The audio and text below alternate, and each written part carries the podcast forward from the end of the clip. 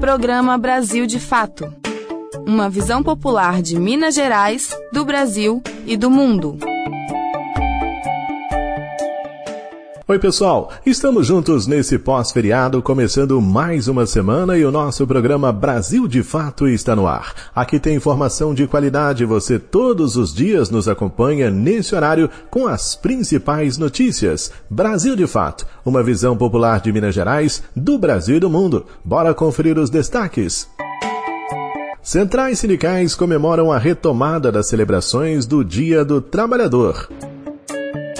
Movimento Tarifa Zero informa que haverá nova manifestação nesta terça-feira em Belo Horizonte contra o aumento da passagem de ônibus na capital.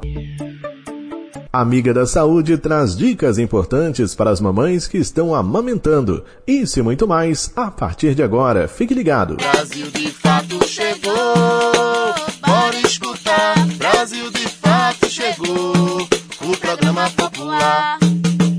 Você está ouvindo Programa Brasil de Fato. A gente começa a edição de hoje falando do feriado, 1 de maio, Dia do Trabalhador. Com Lula na presidência, centrais sindicais celebram a retomada da comemoração desse dia tão importante para todos. Talita Pires. O sentimento nos bastidores do ato do 1 de maio das centrais sindicais no Vale do Anhangabaú, em São Paulo, era de alívio.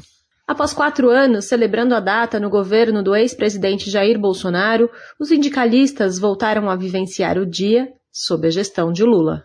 Na véspera, o petista anunciou o aumento real do salário mínimo e o reajuste para os servidores públicos federais.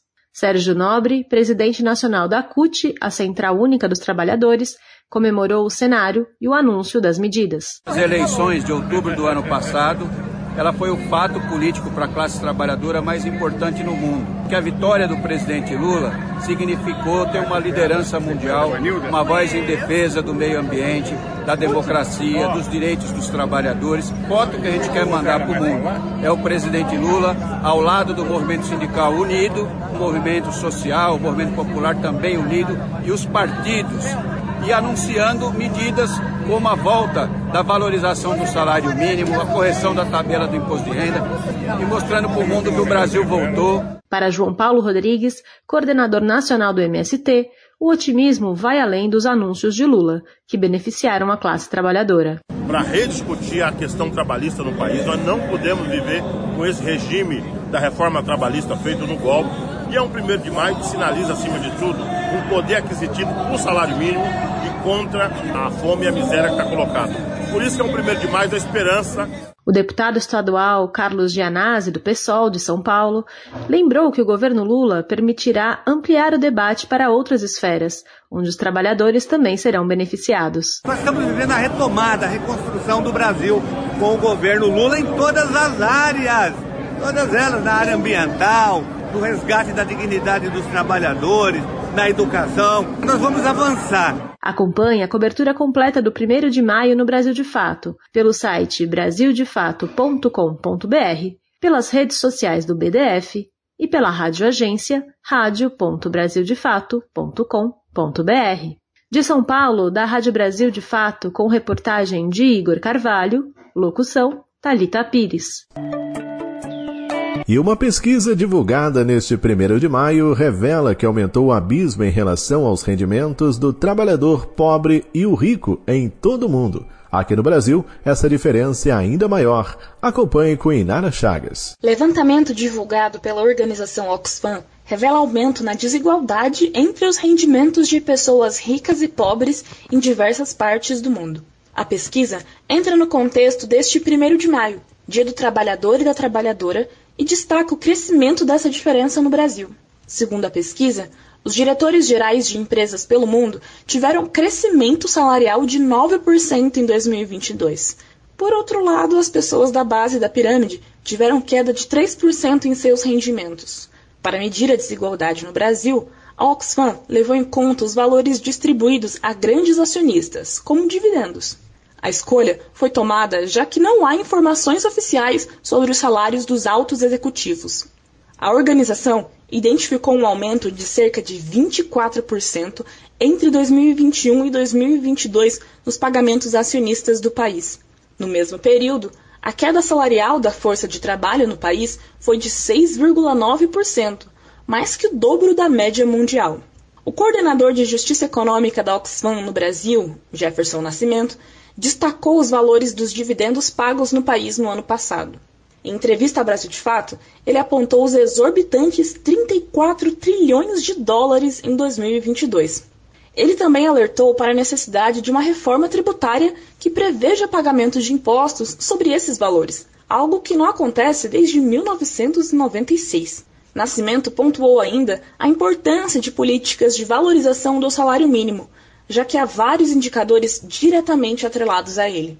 O governo de Luiz Inácio Lula da Silva anunciou o retorno da regra de valorização do salário mínimo. A gente sabe que tem estudos apontando como a valorização real do salário mínimo é, foi importante para a redução da desigualdade de renda ao longo dos anos 2000 até o meio de 2010. A pandemia ainda causa efeitos importantes no nível de renda das pessoas mais pobres em diversas partes do mundo. A maior parte dos trabalhadores ainda não conseguiu recuperar os níveis de renda que tinham antes da chegada da Covid-19, como aponta Nascimento. Mesmo com a recuperação aí do emprego, a gente tem esse movimento de que são empregos com menor remuneração, mais precarizados, e isso impacta de alguma maneira nesse número da renda média. No, na verdade, a gente tem recuperado a taxa de emprego, mas a renda ela ainda continua menor do que era antes da pandemia. No caso do Brasil, a Oxfam apontou outros fatores relevantes. Um exemplo foi a precarização do trabalho em decorrência da reforma trabalhista aprovada ainda no governo de Michel Temer, do MDB, em 2017. De São Paulo, da Rádio Brasil de Fato, com reportagem de Felipe Mendes. Locução: Inara Chagas. CPI do MST, instalada na Câmara dos Deputados, foi criada para desviar o foco das ilegalidades cometidas pelo agronegócio. A afirmação foi feita por João Pedro Stedley, integrante da direção nacional do movimento. Voltamos com Talita Pires. A criação de uma comissão parlamentar de inquérito para investigar atividades do MST, o Movimento dos Trabalhadores Rurais Sem Terra, serve para desviar o foco de ilegalidades cometidas pelo agronegócio. Essa é a avaliação de João Pedro Stedley, da direção nacional do movimento, diante do anúncio da CPI na semana passada, na Câmara dos Deputados. Por sua vez, Stedley propôs investigações sobre atividades de latifundiários e do agronegócio. Quem deveria ter uma CPI no Brasil é para investigar quem desmatou, quem invade terra indígena, tem invasão em área de quilombola, quem usa agrotóxico. O dirigente destacou que durante as primeiras gestões petistas na presidência da República, parte dos parlamentares de direita e de seus apoiadores sempre fez insinuações de que o MST vivia de dinheiro público. Entretanto, lembrou que o movimento saiu fortalecido após mais de seis anos sob os governos de Michel Temer e Jair Bolsonaro. Para o integrante da direção do MST, a CPI foi criada para tentar desestabilizar o governo de Luiz Inácio Lula da Silva, do PT. Eles querem enquadrar o governo. É muito mais do ponto de vista da luta política contra o governo do que contra nós. É como diz para o governo: não avance na reforma agrária, não apresente plano de reforma agrária, não ajude o MST. Integrante da comitiva que viajou com o presidente Lula à China no mês passado, Stedley contou que houve avanços nas relações do movimento com o país asiático. Desde 2022, há um acordo, inicialmente assinado com o Consórcio Nordeste, para fornecimento de maquinário para pequenos agricultores. Após a visita deste mês, ficou acertado que empresas chinesas enviarão cerca de 50 exemplares de máquinas agrícolas voltadas para pequenas propriedades. A chegada está prevista para os meses de agosto e setembro, e, na sequência, haverá um período de testes. O passo seguinte é a criação de empresas com capital brasileiro e chinês para a fabricação, no Brasil, das máquinas que se mostrarem mais úteis. Todos os nossos assentamentos precisam de máquina. Ninguém quer lá continuar com a enxada.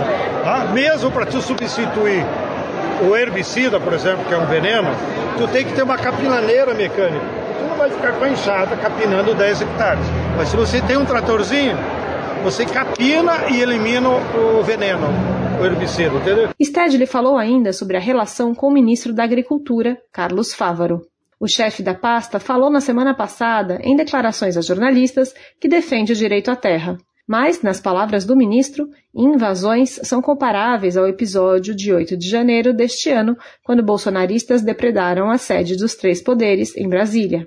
O integrante da direção do MST afirmou que Fávaro é um homem sério que quer uma agricultura para resolver os problemas do povo. Stedley disse acreditar que o ministério está, abre aspas, em boas mãos, fecha aspas. O dirigente do MST disse ainda que a comparação do ministro é fruto de uma retórica comum entre agentes políticos. Quem faz invasão no país é o agronegócio que invade terra indígena, que invade terra quilombola, que invade terra pública. Isso é invasão. Apropriação de bens em proveito próprio.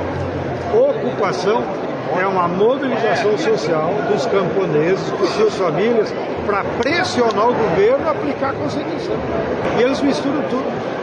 Na próxima vez que me encontrar com o Fábio, eu vou explicar para eles. As declarações de Stedley foram dadas no evento em que foram apresentados detalhes da quarta edição da Feira Nacional da Reforma Agrária. O evento acontecerá entre os dias 11 e 14 de maio no Parque da Água Branca, zona oeste de São Paulo. De São Paulo, da Rádio Brasil de Fato, Talita Pires.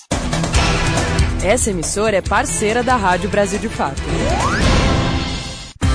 Uma visão popular do Brasil e do mundo. Temas como política, economia, direitos humanos, cotidiano e cultura, tratados com pluralidade e diversidade. Jornalistas, articulistas e movimentos populares reunidos em um só veículo. Esse é Brasil de Fato. Conteúdos em texto, áudio e vídeo que informam e contribuem na luta por uma sociedade justa e fraterna. Quer ficar por dentro? Acesse brasildefato.com.br leia e ouça as informações que mais interessam no seu dia.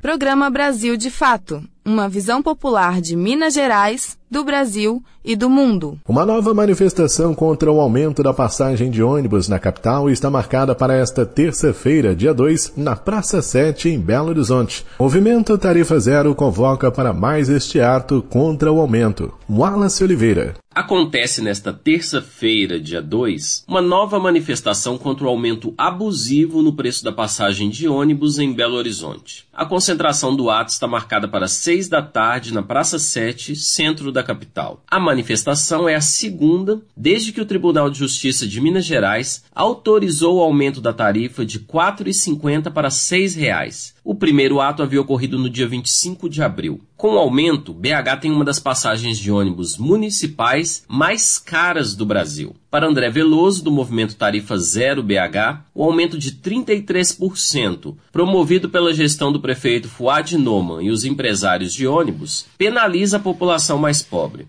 Ele também critica o fato de se negociar subsídios às empresas enquanto se mantém a tarifa a R$ reais. As empresas e a própria prefeitura declarou que não tem pressa para negociar o subsídio, agora que está R$ reais.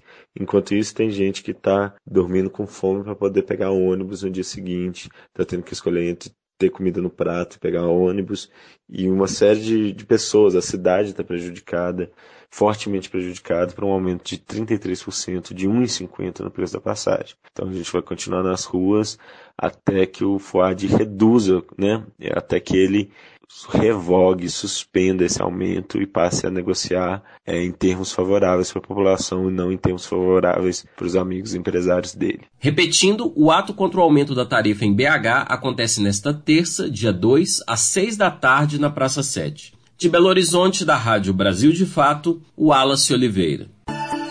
No finalzinho aqui do nosso Brasil de Fato, vamos falar de saúde e hoje tem Sofia Barbosa com dicas para as mamães que estão naquela fase de amamentação. Acompanhe. Amiga da Saúde. Olá, ouvintes! Hoje nós vamos responder a pergunta da Bianca Souza, de 26 anos, que é arquiteta. Ela perguntou o seguinte: Estou amamentando e fiquei com dúvida se devo interromper caso fique gripada. Bom, pessoal, a amamentação ela deve continuar se a mãe estiver gripada. Os benefícios da amamentação superam qualquer potencial risco de transmissão de viroses respiratórias para o bebê.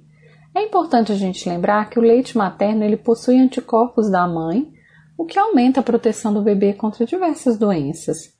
Para minimizar o risco de transmissão, né, caso esteja com sinais gripais, a mãe deve lavar as mãos com mais frequência, cobrir a boca e o nariz ao espirrar ou tossir e, se for possível, usar uma máscara durante a amamentação. Além disso, gente, a proteção do bebê ela vai ser maior se a mãe e os outros membros da família estiverem vacinados com as vacinas da gripe e também da Covid-19. Bebês acima de seis meses também já foram convocados para vacinação contra a Covid e a campanha de influenza de 2023. Vacina é vida, tome o quanto antes. Espero ter ajudado. Se você tem alguma dúvida sobre saúde e vida saudável, manda um zap para mim. O número é 31 98468 4731. Repetindo, 31 98468 4731. Eu sou Sofia Barbosa. Um abraço e até a próxima. E nós chegamos ao fim de mais um Brasil de Fato, locução, roteiro e trabalhos técnicos de Tarcísio Duarte, coordenação de Wallace Oliveira, produção da equipe de jornalismo do Brasil de Fato. Aquele abraço a todo mundo, tudo de bom, fiquem com Deus e até amanhã. Tchau. Você ouviu o programa Brasil de Fato, uma visão popular de Minas Gerais, do Brasil e do mundo. Acompanhe mais notícias no site brasildefato.com.br.